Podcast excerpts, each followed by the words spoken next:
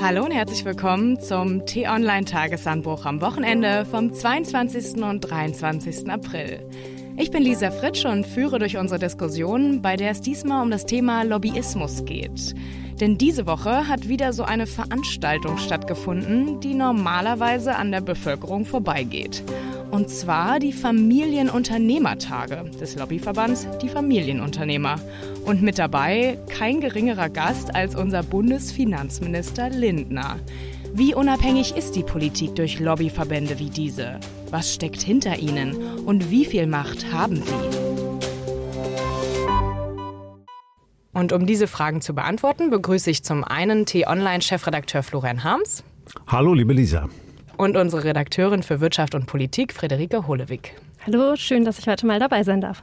Ja, die Familienunternehmer, das klingt so gemütlich und harmlos nach kleinen familiengeführten Betrieben. Was steckt denn hinter dem Verband und welche Interessen vertreten diese? Genau, Lisa. Also die Sache ist die, wenn man auf der Straße eine Umfrage machen würde und die Leute fragt, was sind denn die Familienunternehmer in Deutschland, würden die meisten wahrscheinlich sagen, na die inhabergeführte Bäckerei um die Ecke oder der kleine Handwerksbetrieb. Bei dem Lobbyverband, die Familienunternehmer, ist das ein bisschen anders. Die verkaufen sich zwar als genau diese Vertreter, Allerdings, um Mitglied in diesem Verband werden zu können, braucht das Unternehmen mindestens zehn Mitarbeiterinnen oder Mitarbeiter und einen Jahresumsatz von circa einer Million Euro. Das heißt, da fallen schon einige kleine und mittelständische Betriebe raus. Ja, wir können uns ja auch einfach nochmal die Zahlen ansehen. Es gibt in Deutschland etwa 3,6 Millionen Firmen und mehr als 90 Prozent davon sind Familienunternehmen. Und das sind so große Läden wie Volkswagen, Aldi, Lidl mit dem reichsten Deutschen Dieter Schwarz, Bosch, Continental, Bertelsmann, Otto, der DM Drogeriemarkt und so weiter und so fort. Also das sind richtig große Firmen, eben nicht nur die kleine Bäckerei um die Ecke. Und welche Interessen vertreten Sie im Allgemeinen? Also jetzt spezifisch äh, der Verband Die Familienunternehmer, um nochmal auf die Zahlen zurückzukommen, hat eben 600 Mitglieder. Ähm, das heißt, da ist schon mal eine große Diskrepanz zwischen dem, wie viele Unternehmen man grundsätzlich unter diesem Begriff verstehen könnte und wer tatsächlich dort organisiert ist. Und dort sind eben genau die von Florian schon benannten großen Konzerne vertreten. Ähm, unter anderem Henkel, Dr. Oetker, Miele, Deichmann. Und ähm, wenn man aber den Verband selbst fragt, das habe ich ja auch vorher mal gemacht, was sind denn eure Kernbotschaften? Was wollt ihr denn der Politik mitgeben? dann äh, sagen die, naja, was wir vertreten, ist vor allem, dass ein Unternehmer, und das ist da auch spezifisch, ein Unternehmer selbst ist dort Mitglied, eben nicht die Unternehmen, ähm, also, dass dieser Unternehmer Risiko äh, und aber auch Erfolg seiner Firma in der eigenen Hand hält und eben im Zweifelsfall auch selbstständig dafür haften muss, wenn es äh, bergab geht mit dem Unternehmen. Dementsprechend unterscheidet es sich halt zu anderen mittelständischen Unternehmen, die eine andere Organisationsstruktur haben. Und um genau diese äh, Interessen ja, untereinander sich darüber auszutauschen, wie es zum Beispiel mit der Nachfolge ist, ähm, wenn man als Geschäftsführer dann abtreten möchte, wie es mit steuerlichen ähm, Fragen ist, die sich unterschiedlich darstellen für verschiedene Unternehmensformen, aber eben auch, wie es, was es heißt, als Familienunternehmen am Standort Deutschland zu bestehen. Ähm, dazu sollen sich die Mitglieder eben in diesem Verband austauschen und auch die Möglichkeit bekommen, mit Politikerinnen und Politikern ähm, ja, ins Gespräch zu kommen und sie auf Veranstaltungen zu treffen. Und genau das ist diese Woche eben einmal wieder passiert. Ja, wenn du gerade auch den Aspekt mit ähm, Wirtschaftsstandort Deutschland ansprichst, das ist ja auch wirklich so ein Argument, das die Familienunternehmen auch immer anbringen. Ne? Sie schaffen Arbeitsplätze für den deutschen Markt. Und wenn man sich auch mal die Seite der Vertreter in dem Verband der Familienunternehmer anhört, gibt es da aber auch hohe Anforderungen an die Politik, ähm, wie zum Beispiel Felix Lehmann von den jungen Familienunternehmern bei einer Veranstaltung in Niedersachsen sagte. Aber da muss die Politik mitspielen. Das bedeutet Agilität, dass wir eine Flexibilität haben, dass wir nicht eine Vorlaufzeit haben müssen von, von so viel Zeit, dass eigentlich das Kind schon in den Brunnen gefallen ist. Wir müssen die Möglichkeit haben, handeln zu dürfen. Und dann gibt es auch wieder absolut die Möglichkeit, innovativ denken zu können und letztendlich den Standort Deutschland attraktiv zu machen und wettbewerbsfähig zu sein. Ja, Attraktivität für den Standort Deutschland, Wettbewerbsfähigkeit sind hier ähm, die Worte. Das ist doch eigentlich gerade wichtig, vor allen Dingen in Zeiten, wo immer mehr aus China kommt, oder? Ja, natürlich. Und all diese Unternehmen haben in den vergangenen Jahren wirklich Stürme erlebt. Während der Corona-Zeit äh, haben viele dieser Familienunternehmen um ihre Existenz gebankt. um ihr Geschäft. Und jetzt mit den hohen Energiepreisen und mit der Inflation, dass eben viele Kunden jeden Euro zweimal umdrehen, geht die Krise quasi nahtlos weiter. Und jetzt kommt auch noch die Klimakrise, die ihnen auch viel abverlangen wird. Und es kommt die Veränderung durch die künstliche Intelligenz, die an vielen Stellen bei der Digitalisierung vieles verändern wird. Da sieht man einfach, diese Unternehmen und dann auch die Familienunternehmer sind jeden Tag gefordert und eigentlich seit Jahren im Krisenmanagement. Oder Friederike, wie siehst du es? Ja, also ich glaube, man darf es auf gar keinen Fall verteufeln, dass sich diese Unternehmen äh, ja, gemeinschaftlich organisieren wollen. Das ist erstmal in Deutschland auch kein besonderes Phänomen in dem Sinne. Also äh, es gibt circa 15.000 Verbände in Deutschland. Das muss man, glaube ich, auch noch mal an der Stelle betonen. Ähm, das heißt, sich gegenseitig zu unterstützen, ähm, gemeinsam für gleiche Interessen einzutreten. Das gibt es in ganz vielen verschiedenen Bereichen, auch eben bei Gewerkschaften etc.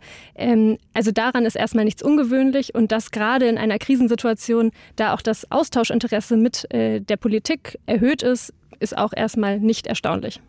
Und zugleich gibt es natürlich auch immer wieder berechtigte Kritik an der Art und Weise, wie Familienunternehmen in Deutschland behandelt werden. Also wenn man allein mal das Erbrecht nimmt, dann ist es so, wenn ein Unternehmer seine Firma vererbt, zum Beispiel an einen Sohn oder einen Enkel, dann sind nur 15 Prozent des Werts der Firma erbschaftssteuerpflichtig. Das ist eine Ländersteuer.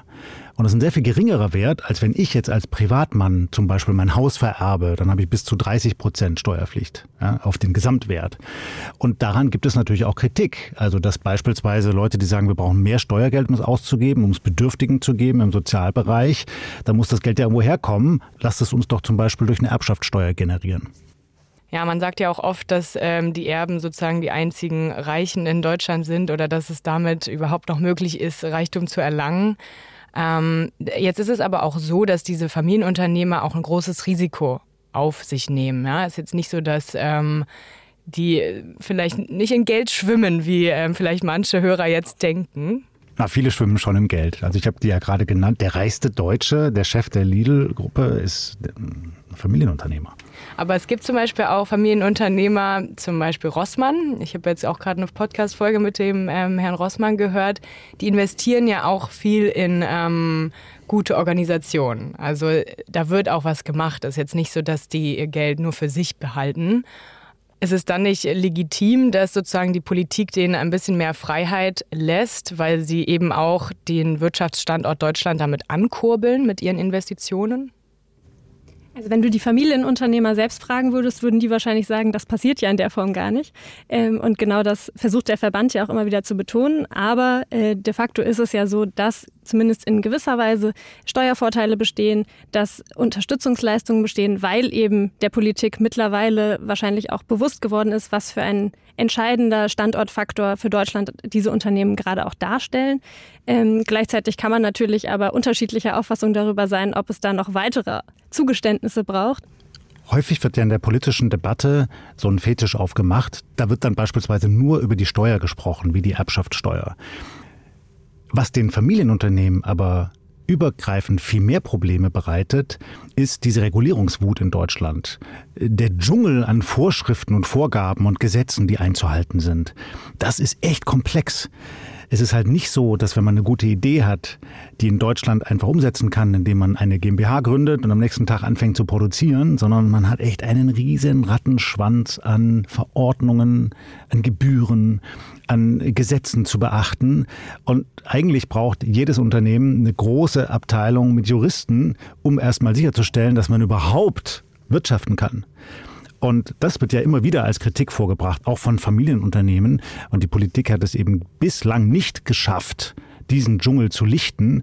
Und wenn man mal ganz konkret schaut, Lisa, wir haben hier im Podcast ja vor einiger Zeit über die Energiewende diskutiert und haben uns darüber beklagt, dass der Windkraftausbau so langsam geht. Und das liegt natürlich auch an solchen Reglementierungen. Ja, es, man kann nicht einfach sagen, so, Windkraft ist eine Technologie der Zukunft. Ich habe eine gute Idee, wie ich einen Windpark aufbauen kann. Ich ersteigere mir eine Lizenz und dann baue ich die Dinger dahin. Nee, man braucht Monate, um überhaupt erstmal Klarheit zu bekommen, was man eigentlich darf und was nicht. Ja, aber es ist natürlich auch so, dass wir im EU-Recht hängen und diese ganzen Regularien beachten müssen. Und wenn man dann anfängt mit einer Sache, die man einfach machen will, dann ist es meistens nicht so einfach. Ähm also noch ein bisschen plakativer. Es wäre in Deutschland unmöglich, hier ein Steve Jobs zu werden. Ja? Oder ein Bill Gates oder ein Jeff Bezos. Mit einer guten Idee bist du hier einfach in einem Dschungel gefangen in Deutschland. Und das geht nicht, weil wir dadurch natürlich auch international an Wettbewerbsfähigkeit verlieren. Oder siehst du schwarz, Frederike?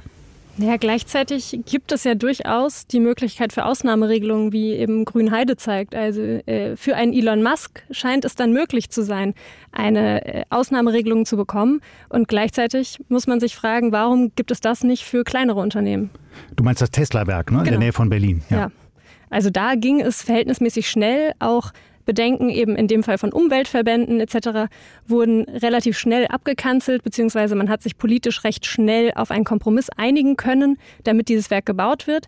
Man muss an der Stelle aber auch fairerweise dazu sagen, dass bevor diese ähm, Entscheidung getroffen wurde, Elon Musk und Tesla investiert haben und bereit waren, dieses Risiko zu tragen, falls äh, die Genehmigungen doch nicht kommen.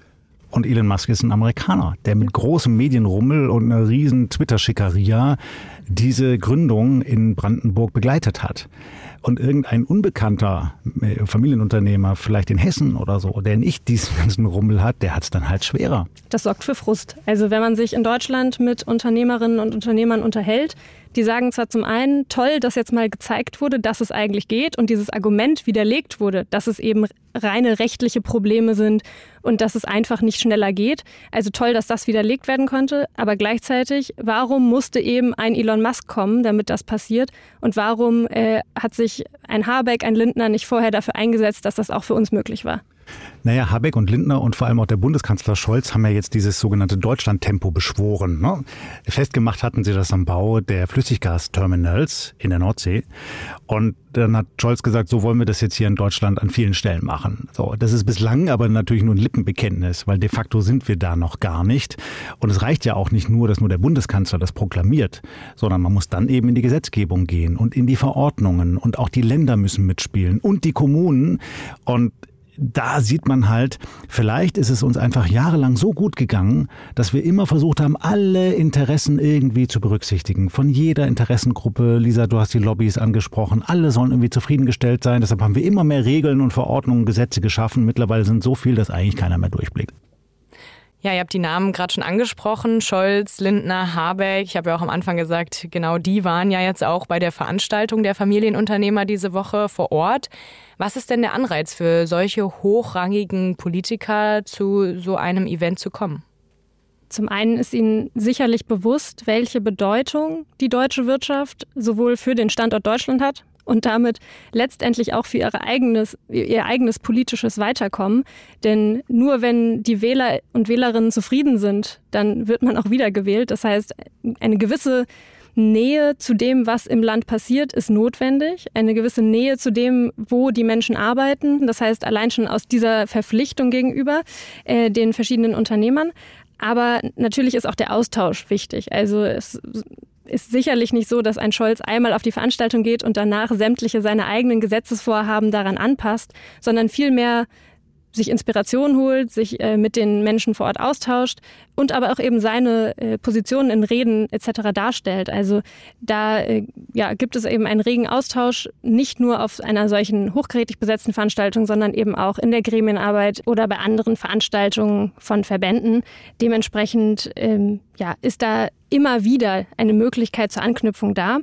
Und man sieht auch, dass die Positionen sich verändern können nicht nur ähm, seitens der Politik, sondern auch seitens der Verbände. Das finde ich vor allem ganz spannend. Viele haben gedacht, also gerade auf Unternehmerseite, oh, jetzt haben wir eine Ampelregierung. Wie wird das sein? Vorher hatten wir vielleicht eine gewisse Nähe zur CDU, zur Union.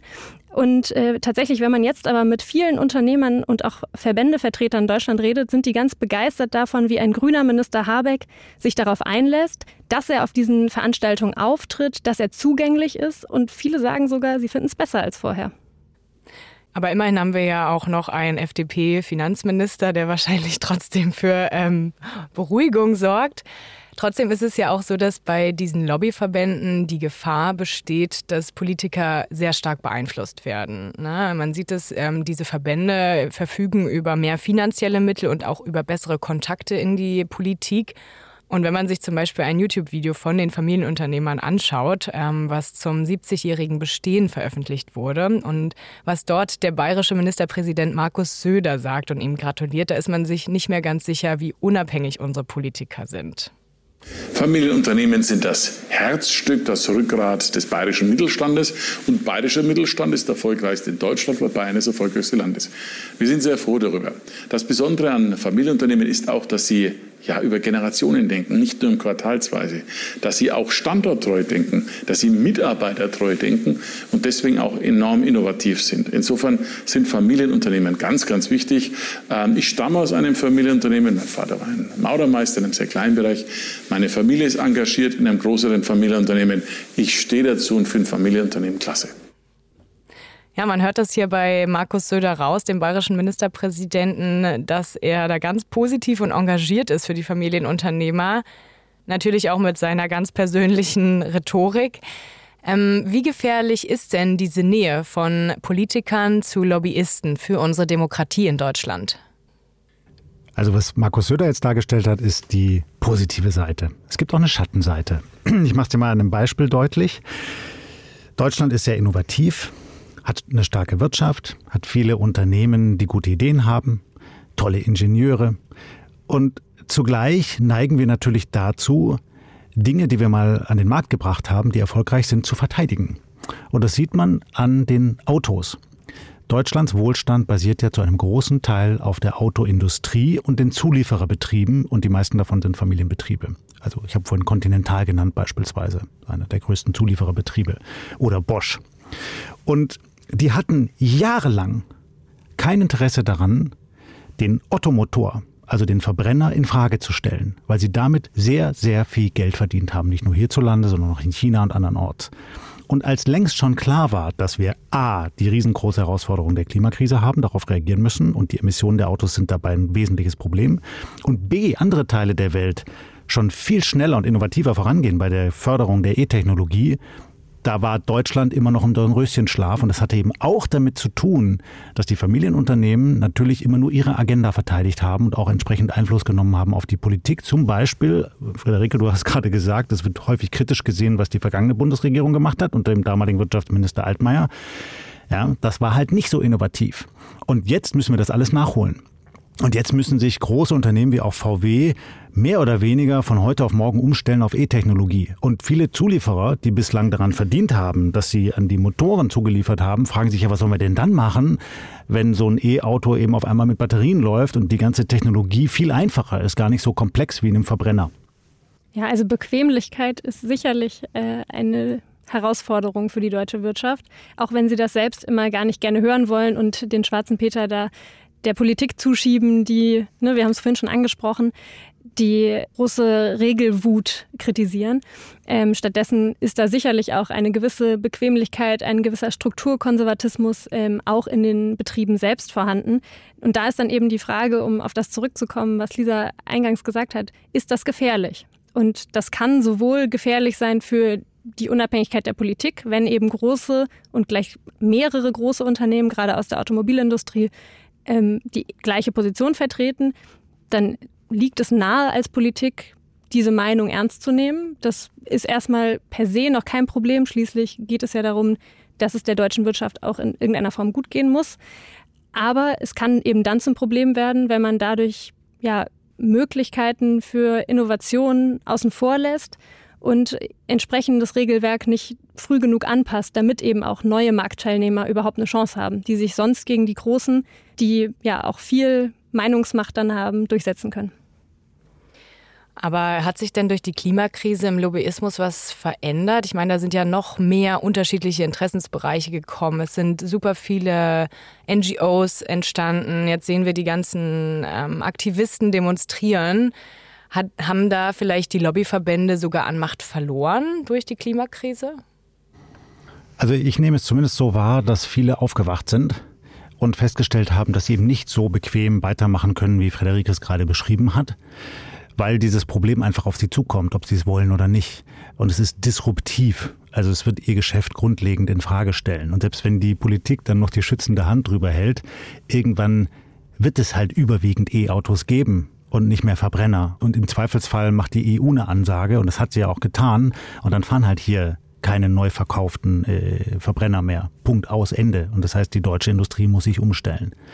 Und dadurch mussten natürlich auch die Verbände ihre Agenda verändern. Und interessant fand ich zu beobachten, dass viele Unternehmer die Zeichen der Zeit schon verstanden haben, viele Verbände sich aber schwer taten und eigentlich eher hinterher trotteten und die Politik noch weiter hinterher trottete, oder? Ich würde dir zustimmen. Die Frage ist ja aber auch immer, wie ist so ein Verband überhaupt organisiert? Also ein Verband ist ja eben eine Mitgliederorganisation und dass viele Unternehmer jetzt selbst merken, sie müssen sich entweder aus Kundeninteresse oder aufgrund von EU-Regularien etc.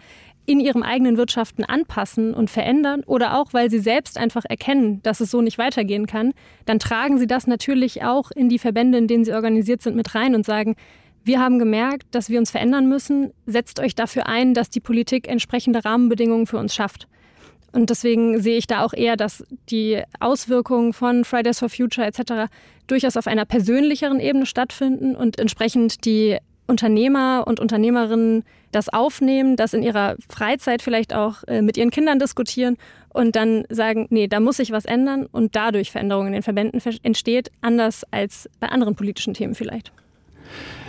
Das kann man ja nochmal an einem Beispiel deutlich machen. Also es gibt den VDA, den Verband der deutschen Automobilindustrie. Und der hatte in der Vergangenheit einen Vorsitzenden, der war früher Minister gewesen, nämlich Matthias Wissmann. Und der hat sehr selbstbewusst und eloquent eigentlich immer die Positionen der deutschen Autokonzerne vertreten. Und irgendwann merkte man aber den Chefetagen in Stuttgart und in München, also bei Daimler-Benz und bei BMW, dass man sich verändern muss und zwar radikal. Und als man es auch in Wolfsburg gemerkt hat bei VW, hat man diesen Präsidenten dann abgeräumt, weil man den Eindruck hatte, der ist zu weit hinter uns. Der hat die Zeichen der Zeit nicht erkannt. Der kann nicht mehr für uns und unsere in einer Revolution befindliche Branche sprechen. Der ist nicht mehr der richtige Mann dafür. Und da kam dann quasi sozusagen der Widerstand gegen den Verband aus den eigenen Reihen, aus den Unternehmen.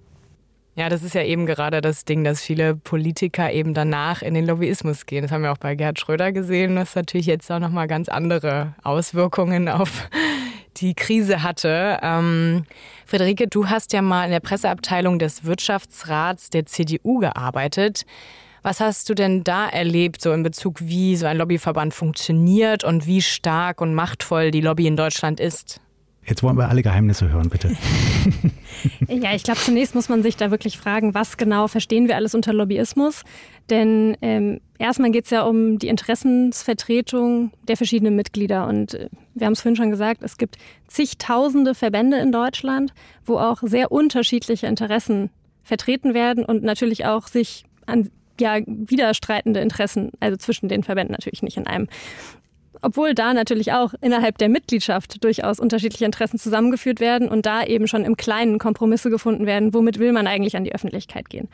Und ähm, das Ganze findet innerhalb dieser Verbände dann auf den unterschiedlichsten Wegen statt. Wir haben vorhin über den direkten Austausch mit Politikern gesprochen, aber eben auch in den internen Sitzungen.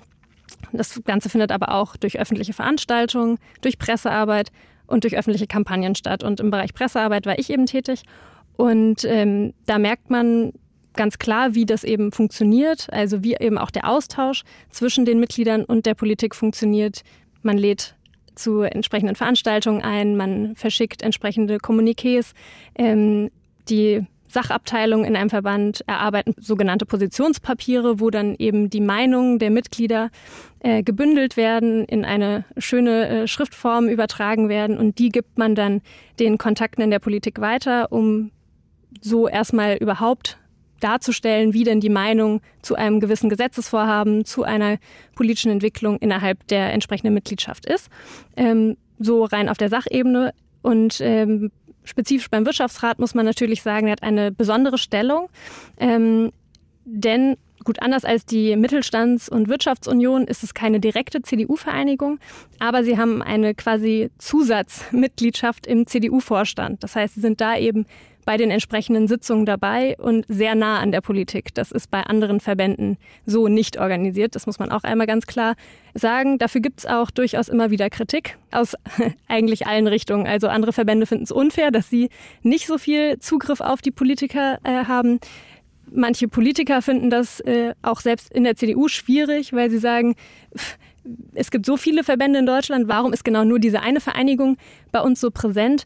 Und äh, in anderen Parteien gibt es daran natürlich auch Kritik. Ähm, und ja, zu der Frage, wie machtvoll ist das Ganze, ist äh, in dem Fall natürlich auch die spannende Frage, dieser Verband kann im Zweifelsfall vor allem dann machtvoll sein, wenn die CDU machtvoll ist. Das ist jetzt aktuell nicht mehr so der Fall. Und das heißt natürlich auch für den äh, Wirtschaftsrat, dass sie sich da ein bisschen umstellen müssen. Und ähm, was aber gleichzeitig nicht heißt, dass es vorher nie Austausch mit anderen Parteien gab. Also auch der Wirtschaftsrat macht eben so eine große Jahresveranstaltung, den Wirtschaftstag, und da treten traditionell auch ja, Bundestagsabgeordnete von den Grünen, von der FDP, von der SPD auf. Aber natürlich ist äh, durch diese Sonderstellung die Nähe zur CDU ganz besonders groß. Und ähm, die entscheidende Nähe ergibt sich natürlich auch oft durch das eigene Personal. Also im Fall vom Wirtschaftsrat, äh, der wird hauptamtlich geleitet durch Wolfgang Steiger, der selbst mal Bundestagsabgeordneter in den 90ern, Anfang der 2000er Jahre war. Aber auch da muss man sagen, das ist jetzt keine Besonderheit. Das ist bei sehr vielen Verbänden so und das ist auch nicht immer nur ähm, in der CDU so. Das ist auch zum Beispiel beim Bundesverband der Energie- und Wasserwirtschaft so, die lustigerweise direkt Tür an Tür mit dem Wirtschaftsrat sitzen, in der Nähe vom Deutschen Bundestag. Und da äh, ist die grünen Abgeordnete Kerstin André an der Spitze. Und ähm, ja, also man sieht, die Nähe zwischen Politik, Wirtschaft und Verbänden ist in allen Bereichen durchaus gegeben. Und äh, da gibt es wenig große Unterschiede zwischen den zumindest großen Verbänden, muss man sagen. Meint ihr denn, es gibt genug Gegengewicht ähm, von anderen Interessensgruppen wie NGOs oder der Bevölkerung an sich, wenn ihr jetzt den Lobbyismus noch mal im Großen betrachtet in Deutschland? Also zumindest den Status quo betrachtend ja unbedingt. Es gibt viele große Sozialverbände, die sich äh, für die Belange von Armen einsetzen, von Bedürftigen. Es gibt Rentenverbände die besetzen sich für die äh, Belange von Rentnern ein. Es gibt Umweltverbände. Greenpeace hat eine enorm starke Stellung in Deutschland, kaum zu vergleichen mit anderen Umweltorganisationen. Das ist einfach in Deutschland so organisiert. Und wenn eine gesellschaftliche Kraft das erkannt hat, dass das so funktioniert, dann versucht sie den sogenannten Marsch durch die Institutionen, also von der Straße bis ins Parlament. Und dabei ist, liegen, liegen auf dem Weg eben die Verbände, sich zu organisieren. Man muss gleichwohl aufpassen, dass man nicht in ein System hineingerät wie in Amerika. In den USA ist das quasi die pervertierte Form, dass Lobbyisten so stark geworden sind, weil sie konkret Abgeordnete bezahlen können und Druck auf sie ausüben können, dass ähm, eben andere Interessen gar nicht mehr berücksichtigt werden. Man sieht das am plakativsten in Amerika am Beispiel der Waffenlobby. Gegen die geht nichts mehr in diesem Land. Da kann noch nicht mal der Präsident sagen, nach einem Schulmassaker verschärfen wir jetzt wirklich mal hart die Regeln zum Tragen einer Waffe. Das geht nicht, weil die Lobby dagegen steht. In so ein System dürfen wir nicht hineingeraten. Und wo man hierzulande genauer hinschauen sollte, ist eben immer da, wo Verbände vielleicht zu stark werden oder auch nicht ganz klar wird, wo sie überall eigentlich Einfluss ausüben. Und da kann man schon auch Kritik üben an dem Verband, über den wir jetzt die ganze Zeit gesprochen haben, nämlich die Familienunternehmer. Es gab zum Beispiel investigative Berichterstattung in der Zeit zuletzt. Die haben wirklich mal reingeschaut. Also welchen Einfluss haben die denn? Wo haben die denn versucht, schon in Gesetzgebungsverfahren Einfluss zu nehmen, Dinge auszubremsen, in ihre Richtung zu leiten?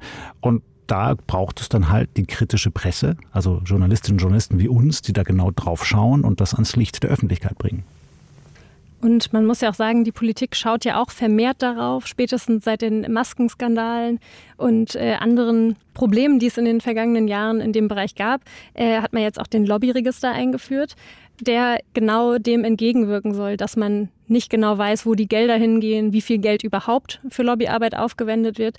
Da äh, würde ich sagen, gibt es schon eine andere Entwicklung als zum Beispiel gerade in den USA, ja, und damit müssen wir auch jetzt schon zum Ende kommen, obwohl das Thema echt sehr spannend ist und ich noch ähm, länger darüber diskutieren könnte. Ähm, wir sehen irgendwie, die Pro-Seite ist, Die Wirtschaftsverbände sind näher an den Arbeitnehmern dran. Sie können dadurch natürlich Interessen ganz anders vertreten als Politiker, die eben nicht jeden Tag alltäglich mit den Menschen zu tun haben. Und somit machen sie auch schon einen wichtigen Teil der Meinungsbildung in der Politik aus.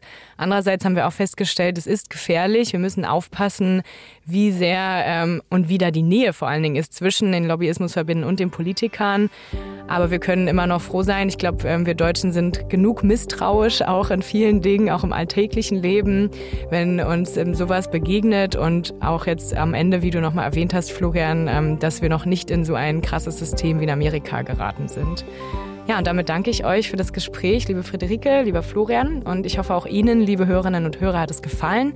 Wenn ja, abonnieren Sie gerne den Tagesanbruch Podcast und lassen Sie uns auch gerne eine Bewertung da, zum Beispiel über Spotify, oder empfehlen Sie unseren Podcast Bekannten weiter. Anmerkungen und Kritik können Sie uns auch gern an podcasts.t-online.de schreiben. Und damit bedanke ich mich fürs Zuhören und sage Tschüss.